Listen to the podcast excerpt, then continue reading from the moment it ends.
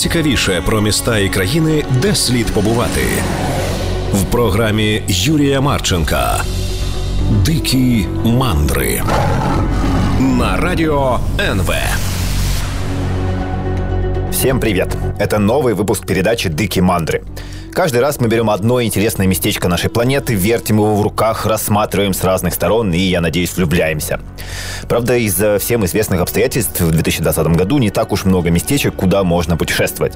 Поэтому и дыки мандры периодически получаются не совсем обычными. Давайте назовем это все коронавирусным циклом. Вот и сегодня тоже будет не совсем стандартный выпуск. А, пару дней назад в Киеве, где живу, случился чудовищный гололед.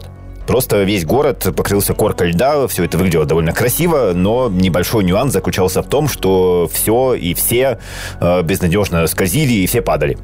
И вот э, в этот вечер я шел по улице и думал, о чем же сделать передачу. А навстречу мне шла девушка. Э, точнее, она не шла, а скользила, причем не сама. Ее на поводке тянула за собой какая-то лайка или хаски, или вот что-то еще такое большое и морозоустойчивое. Э, фактически девушка посреди Киева гоняла на собачьей упряжке. И, судя по ее лицу, сама она так путешествовать не очень хотела, но тем не менее. Я подумал, что было бы интересно покопаться в том, как вообще можно странствовать с помощью животных. И как люди это придумали, и на каких зверушках э, путешествуют в разных странах, и как сами они к этому относятся. И вот давайте об этом сегодня и поговорим. Вообще человек использовал как транспорт самых разных животных. Э, в первую очередь, конечно, вспоминаются лошади, но еще разнообразные быки, валы, буйволы, яки, олени, опять же. Э, если говорить про холодные места и времена, то это собаки, а если, наоборот, про более южные, то верблюды, и ламы, и слоны. Вот в Юго-Восточной Азии их много использовали и используют до сих пор. Но бывали и необычные животные, на которых люди передвигались. Например, свиньи. Это не было прям уж массовым явлением, но, тем не менее, разных хряков тоже вполне успешно запрягали в повозки. И тут э, для начала нужно зафиксировать, что есть два разных понятия – приручить и одомашнить. Э, приручить можно ну, практически любое живое существо, от э, енотов или гепардов и до крокодилов. А домашнить это все же более сложный, долгий процесс, который может растянуться на столетия.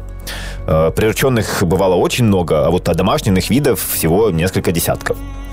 Для таких животных есть несколько критериев. Они должны быть не очень пугливыми, то есть э, не умирать каждый раз э, от ужаса при виде человека, даже страшного. Э, не злобными должны быть, должны уметь быстро расти и размножаться, причем желательно без каких-то там хитрых форм ухаживания, эм, чтобы не нужно было ждать, пока какой-нибудь гусь сходит в театр со своей гусыней и у них все завертится.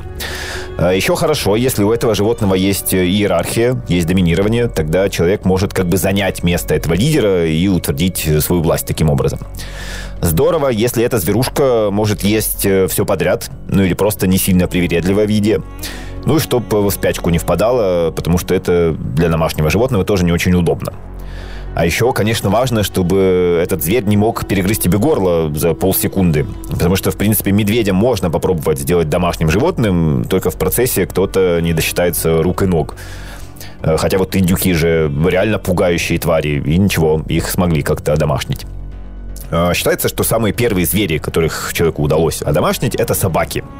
И это было действительно очень важное событие для всего человечества. А, вот есть такой оксфордский профессор Грегор Ларсон, он занимается палеогенетикой, и я хочу процитировать одну его фразу. Уберите одомашнивание собак из истории человека, и на планете будет, наверное, пара миллионов людей. Что мы имеем сейчас? 7 миллиардов человек, изменение климата, путешествия, инновации – а домашнивание повлияло на всю Землю, и собаки были первыми. На протяжении большей части истории мы ничем не отличаемся от других диких приматов. Мы манипулировали окружающей средой, но не в таких масштабах, как стадо африканских слонов. А потом мы вступили в партнерство с группой волков. Это изменило наши отношения с миром природы. Вот видите, Грегор Ларсон считает, что именно домашнее собак дало нам все то могущество, которое у нас сейчас есть. Э, правда, он говорит про волков, и это, по последним данным, может быть, ну, не совсем корректным. Потому что все современные собаки, скорее всего, не произошли напрямую от э, волков. У них был общий предок, они много раз скрещивались, э, но все же там не было вот этой вот прямой линии, что был волк, стала из него собака. Вообще вокруг этого довольно много споров, кто же был на самом деле предком собак. И шакалов называют, и разных вымерших представителей вот этих псовых этого семейства. Скорее всего, предком собаки был не серый волк, а нечто на него очень похожее и в азиатском варианте. Похожее на динго, но не тех, которые в Австралии, а тех, которые в Таиланде, Лаосе, Мьянме до сих пор тусуются на помойках. Такие как бы дикие дворняжки. Как это вообще произошло? Во многом у людей и у предков собак были общие интересы. Пойти поохотиться, потом сожрать то, что наохотили, и при этом желательно, чтобы тебя самого не сожрали. Поэтому вот эти, ну пусть будут волки э, и люди постоянно на охоте пересекались. Плюс э, в те времена почему-то не было мусоровозов, э, так что около людских поселений всегда были свалки. И туда выбрасывали в том числе какие-то остатки э, туш животных. И волки приходили туда их обгладывать, постепенно привыкали к людям, начинали им доверять, и вот так постепенно-постепенно настолько доверились, что теперь у нас есть мопсы и китайские хохлатые вот эти уродцы. Э, уродцы я говорю со всем уважением, и к тому же у меня есть основания так говорить. Потому что существует конкурс на самую уродливую собаку в мире, проходит каждый год э, в Калифорнии, и за последние пару десятилетий почти в половине случаев побеждал именно представитель э, породы китайской хохлатой собаки. Ну или ее помесь с какой-то другой породой. Кстати, да, вот мы уже немного этого коснулись. Скорее всего, собаку основательно одомашнили именно в Китае. Ну или в целом в Юго-Восточной Азии. Хотя и в Европе тоже такое могло происходить, причем несколько раз. Э, насчет того, когда это случилось, э, тоже никакой ясности нет. Зато есть разброс в десятки тысяч лет. Кто-то из ученых считает, что это произошло аж до 50 тысяч лет назад. Э, другие возражают, что вряд ли так давно, и что археологические находки костей песиков или протопесиков рядом со стоянками людей – это или совпадение, или просто волки где-то там мимо проходили и удачно вот так умерли. Э, точно известно про домашнее 14-15 тысяч лет назад, потому что именно в этом периоде останки собак начинают уже действительно массово появляться в людских поселениях. Ну а к чему все это привело, э, помимо китайских хохлатых собак, и какие еще животные помогают нам странствовать, мы поговорим после небольшой паузы. Дикие мандры на радио НВ. Мы возвращаемся в самые зоологические докимандры в истории и продолжаем говорить о животных, на которых можно путешествовать. И сейчас давайте еще немного про самых первых одомашненных зверушек, про собак. Вообще, как-то в последних выпусках я собак упоминаю постоянно, причем упоминаю так, что хочется перед ними извиниться за все человечество. Вот в выпусках о том, как э, люди научились путешествовать в космос, были истории о том, что первых собак отправляли лететь фактически на смерть, потому что еще не было технологий, как безопасно спускать пилота космического корабля. А в выпусках про покорение полюсов было о том, что собак во время походов ели. Причем Амундсен, э, первый покоритель Южного полюса, прям вот четкий график заранее выстроил, когда именно нужно собаку убить и съесть. Э, в древние времена собак в основном использовали как помощников на охоте, но были и другие способы применения, скажем так. И за них тоже хочется извиниться, потому что это именно про еду. Э, для этого у наших предков даже были специальные ну, протопороды, э, отбирали маленьких и мясистых песиков. Мясистых понятно почему, а маленьких, э, чтобы их можно было съесть за один раз, потому что с холодильниками тогда была проблема.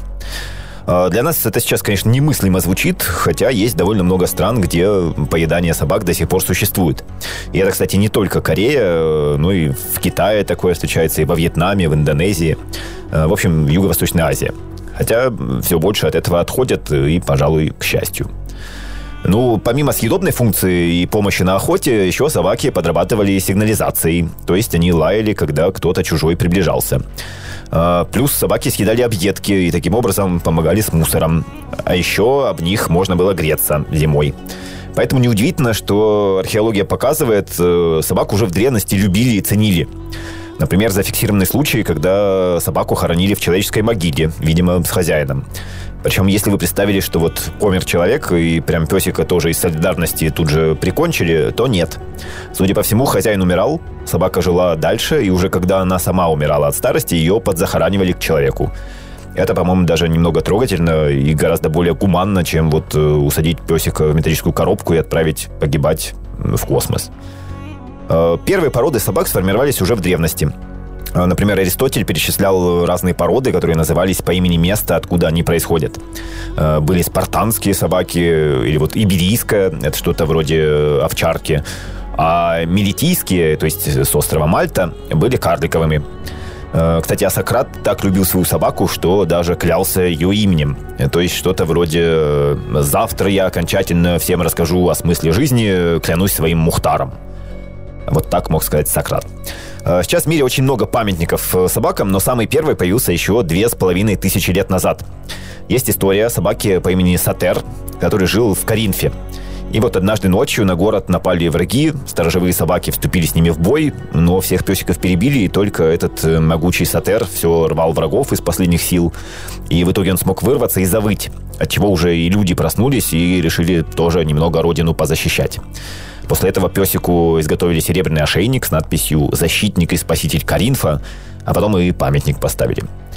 Э, кстати, возможно, вот такая преданность и социальная активность собак – это на самом деле генетическое нарушение. Потому что волки не сильно дружелюбные и общительные, как мы знаем. Но есть такой синдром Вильямса. Его еще называют синдромом эльфийского лица, потому что он влияет на внешность человека. Это заболевание передается по наследству, и в основном оно приводит к отклонениям в развитии интеллекта.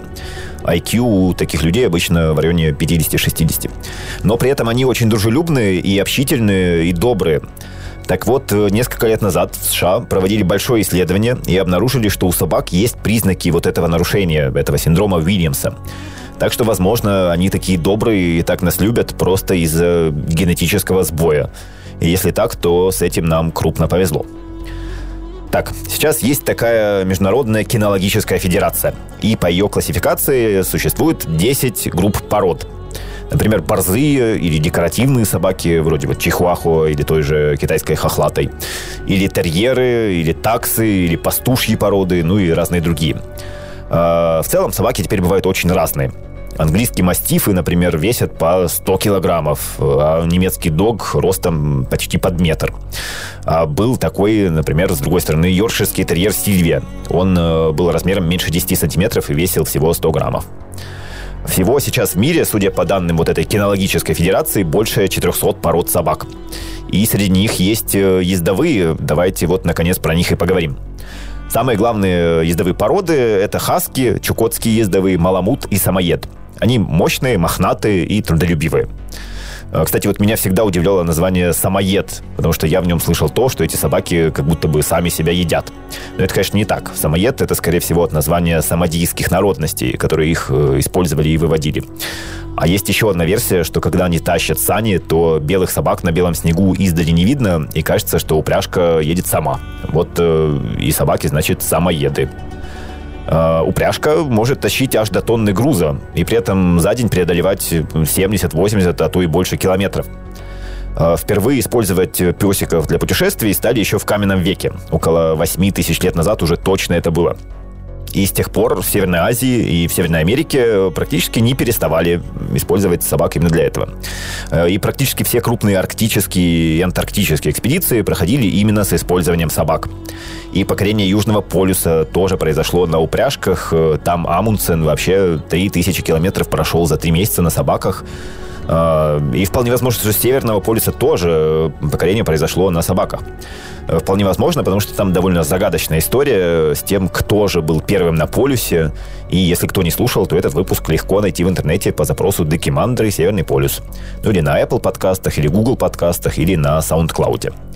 Ну а как однажды собаки, ездовые собаки, спасли целый город от, от эпидемии, мы продолжим говорить после небольшой паузы. Дикие мандры на радио НВ. Мы возвращаемся в Дикий Мандры и сегодня путешествуем на собаках и даже немного на страусах. Вот перед перерывом я уже немного рассказал о великих путешествиях на собаках, но был еще, например, такой датчанин Кнут Расмуссен. В начале 20 века он на собаках просто полмира объездил, и есть хорошая книга «Великий санный путь» о том, как он с двумя эскимосами на собаках прошел 18 тысяч километров от самого востока Канады и до самого запада Аляски. После этой экспедиции Расмуссен привез в Данию 20 тысяч разных предметов э, местных народностей, из которых 15 тысяч стали экспонатами в музеях. Просто вот представьте себе этот масштаб, сколько там собачки всего на себе тащили. Ну и Расмуссен так э, эту свою упряжку, стаю ценил, что однажды сказал такую фразу «Дайте мне зиму и собачью упряжку, а остальное оставьте себе». А еще однажды ездовые собаки спасли целый город. Есть такая болезнь дифтерия – Сейчас она уже довольно большая редкость, потому что от нее есть прививки, но когда-то это была прямо опасная штука. И передавалась она воздушно-капельным путем, так что была довольно заразной. И вот однажды эпидемия дифтерии началась на Аляске, в городе Ном. Причем началась в очень неудачное время. Зимой, э, и зимой самой холодной за несколько десятилетий.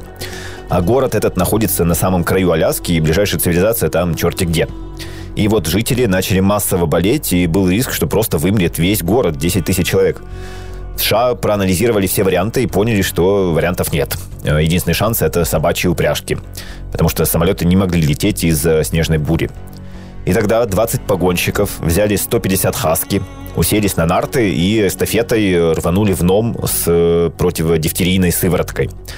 Там больше тысячи километров, и обычно этот э, непростой маршрут почтовые упряжки проходили за 25 дней. Но нюанс заключался в том, что сыворотка могла храниться только 6 дней. И вот упряжки просто изо всех сил мчали вперед э, и перегружали ящики с лекарством друг другу через определенные промежутки времени. Кто-то бежал 30, э, кто-то 50 километров, а рекорд поставил Леонард Сеппала на упряжке из шести собак с вожаком по имени Того. 34 градуса мороза, страшный ветер, а они умудрились промчать аж 146 километров. Причем в определенный момент э, он, понимая, что есть риск не успеть, решил сократить путь и рванул по воде. И это было крайне опасно, потому что Леонард практически ничего не видел, и только благодаря чутью собак смог э, не влететь ни в какую глыбу льда или не провалиться никуда. А, в определенный момент, правда, нарты опрокинулись, и ящики попадали в снег. Их пришлось выковыривать и ставить обратно, но, к счастью, ничего там не разбилось и не сломалось. И вот в финале бежала одна упряжка во главе с псом по имени Балто. Они неслись просто как сумасшедшие и должны были передать эстафету еще одному погонщику, но оказалось, что он просто задрых, и чтобы не терять время, погонщик рванул дальше сам. А, суммарно он преодолел 85 километров и в 5.30 утра прибыл в Ном. И вот если обычно путь занимал, как я уже сказал, 25 дней, то в этом путешествии, которое назвали «Великая гонка милосердия», собаки справились за 5,5. Э, справились буквально за считанные часы до того, как сыворотка испортилась, и спасли 10 тысяч человек от смерти. Э, все участники этого великого и благородного похода стали знаменитостями, а если кто был в Центральном парке Нью-Йорка, то может помнить э, памятник Хаски, который там стоит. На нем написано «Выносливость, преданность, разум». Это Хаски как раз Балто и есть вожак вот той последней решающей упряжки, которая прорывалась сквозь снег ради умирающих людей. Но в целом э, лучше считать это памятником всем 150 собакам, которые участвовали в этой гонке милосердия. Э, да и людям тоже, потому что когда они гнали сотни километров по снежной буре в минус 50, то поотмораживали себе кучу всего важного. А еще про Балта можно мультфильм посмотреть. Он так и называется. Э, продюсером, если что, был аж целый Стивен Спилберг. Или в целом про эту гонку фильм есть, называется «Того». Это имя вот той рекордной хаски, которая самый большой и тяжелый участок тащила ящики с сывороткой.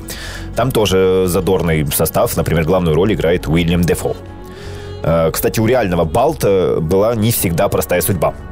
После гонки милосердия собаки стали знаменитыми, о них писали все газеты, и один из погонщиков отправился с ними, ну, фактически в гастрольный тур по стране. А после его окончания собак продали в Лос-Анджелес э, владельцу небольшого театра. И когда через пару лет про Балта вспомнили и нашли его, то оказалось, что все довольно плохо. Потому что собаки жили в ужасных условиях, э, их держали на цепи, и было им совсем не весело. Это обнаружил один э, бизнесмен из Кливленда. И не просто обнаружил, а вернулся домой и объявил сбор средств, чтобы выкупить собак и обеспечить им жизнь получше, как они того заслуживают. Деньги очень быстро собрали, э, собак выкупили за 2000 долларов и перевезли их в зоопарк Кливленда, где они снова стали суперзвездами. Вот в первый день посмотреть на них пришли аж 15 тысяч человек. А когда Балта умер, то его, конечно же, превратили в чучело, и теперь он героически стоит где-то в подвале музея Кливленда. А, ну а эта история так нашумела в Америке, да и по всему миру, что привела к началу массовой вакцинации от э, дифтерии. И теперь эта болезнь уже не такая смертельно опасная, как была еще сто лет назад. И за это собачкам тоже, конечно, спасибо. Э, кстати, в честь гонки милосердия на Аляске теперь проходит уже спортивная гонка. Она называется ID Тарот, и это 1868 километров от э, Анкориджа до вот того самого Нома. Это прям э, жесткое испытание, потому что чудовищные морозы, ветер, ну и вообще суровые места. А рекорд скорости на данный момент 8 дней и 4 часа. Э, тут, правда, нужно сказать, что не все одобряют эту гонку. Если вот э, то оригинальное событие 1925 года было вынужденным, потому что 10 тысяч человек просто могли вымереть, то сейчас это уже развлечение. И ладно, людям интересно себя так э, мучить морозами и напряжением, но собак же как бы не спрашивали, хотят ли они тащить эту вот жирную человечину через метель в такой мороз. И хотя организаторы всегда подчеркивают, что они за этичное отношение к животным, но некоторые зоозащитные организации все же очень эту гонку ругают. Хотя, опять-таки, вроде бы научные исследования показывают, что для собак тянуть упряжку – это игра. То есть, э, что даже если бы у них можно было спросить, скорее всего, песики были бы не против, потому что им это нравится. Ну, а кто еще из э, фауны не против, чтобы на нем гоняли люди в разные стороны, мы, наверное, обсудим после небольшого перерыва. Дикие мандры на радио НВ. Мы возвращаемся к собакам, к лошадям, к буйволам и другим прекрасным животным, на которых можно усесться и куда-то рвануть путешествовать. И я сразу скажу, что, похоже, это не единственный выпуск про странствия на зверушках, потому что вот осталось уже не так много времени эфира, а я еще даже к лошадям не приступил, э, не говоря уже про великолепное путешествие на свиньях или на страусах. Поэтому с этого момента это официально часть первая, а часть вторая произойдет через неделю. Ну и давайте напоследок еще про собак. Э, если кто смотрел «Игру престолов», то, конечно же, помнит лютоволков. Это такие огромные, действительно лютые животные, которые были у семьи главных героев. Фактически это гигантские волки, которые там всех врагов с радостью рвали на куски. Так вот, что-то похожее действительно когда-то ходило по земле. Больше 70 килограммов веса, размер почти до 2 метров, э, очень мощные зубы, самые мощные в истории всего этого пёсьего семейства. Эта зверюка называлась Canis diris, если на латыни, а если более понятно, то ужасный волк. Вполне подходящий нейминг, судя по всему. Жил он в Северной Америке еще 20 тысяч лет назад и охотился даже на мастодонтов, то есть таких первобытных слонов. Э, то есть все это, вся вот эта история про моську, которая лает на слона, в некотором роде основана на реальных событиях. И просто представьте, насколько свирепой собачкой нужно быть, чтобы охотиться на слонов. Ну и э, на бизонов они тоже охотились, на гигантских ленивцев, хотя чего на них охотиться, им, наверное, лень было даже убегать. Но потом туда, в вотчину ужасного волка, через Берингов э, перешеек, который раньше был между Евразией и Америкой, туда явился обычный серый волк. И, как ни странно, вытеснил вот этих монстров. Тем пришлось э, убираться подальше, переходить с мастодонтов на диету из падали, и в итоге у ужасного волка все стало совсем ужасно, и около 16 тысяч лет назад он вымер. А, кстати, давайте уж немного про древность еще скажу. Все знают, что кошки и собаки друг друга часто не любят. Возможно, эта вражда началась еще миллионы лет назад и вполне имеет право на жизнь. Потому что в Северной Америке прекрасно жили предки современных волков и собак. Там было более 15 видов этих животных, и все у них шло хорошо, носились по просторам, ничего их не беспокоило. А потом из Евразии зачем-то через вот тот же перешеек приперлись предки современных кошек. Началась лютая конкуренция, в которой собачки основательно пострадали. Вот из этих 15 видов две трети просто исчезли после прихода кошек, э, ну и у остальных тоже настроение немного испортилось. Так что вражду кошек и собак можно понять, и у нее очень давняя история. Хотя вот еще 50 миллионов лет назад в Северной Америке жили такие существа миоциды. Нечто среднее между белкой и пантерой, э, такой, похоже на куницу немножко. Такой хищник.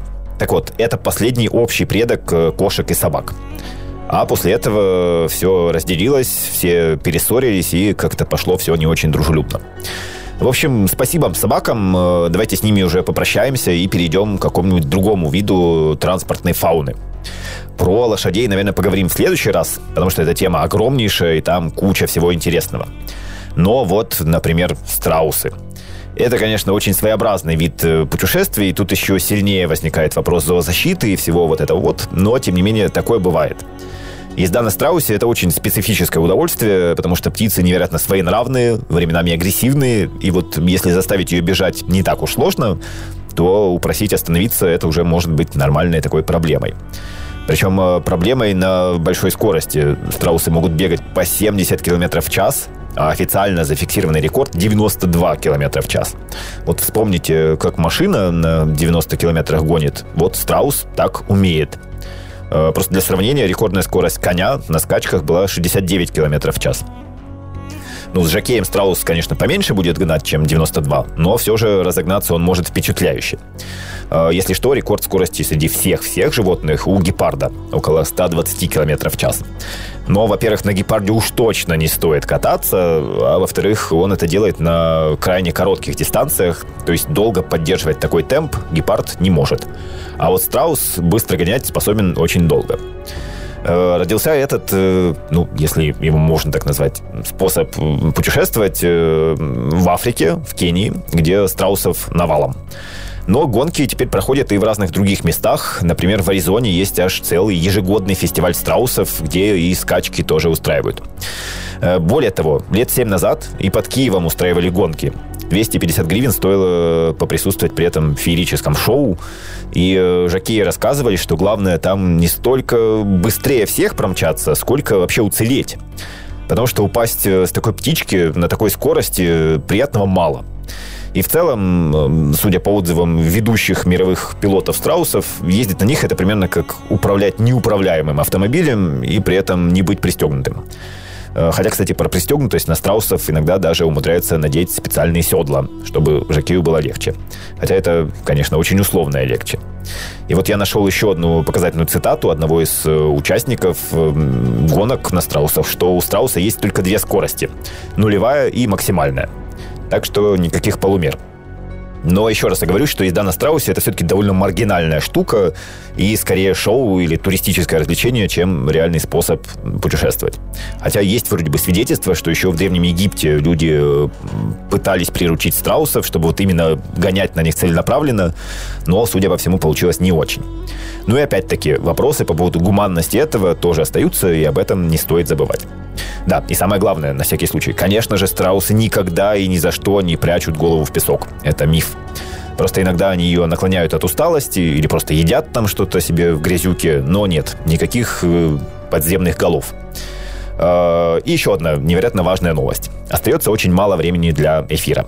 Поэтому я буду уже прощаться и в качестве анонса второй части «Диких мандрив» про путешествия на животных скажу, что там мы поговорим и про лошадей, и про других интересных зверушек, и про то, что вот э, есть кавалерия, гордое слово, величественная картинка, как человек несется на коне куда-то в атаку, красиво.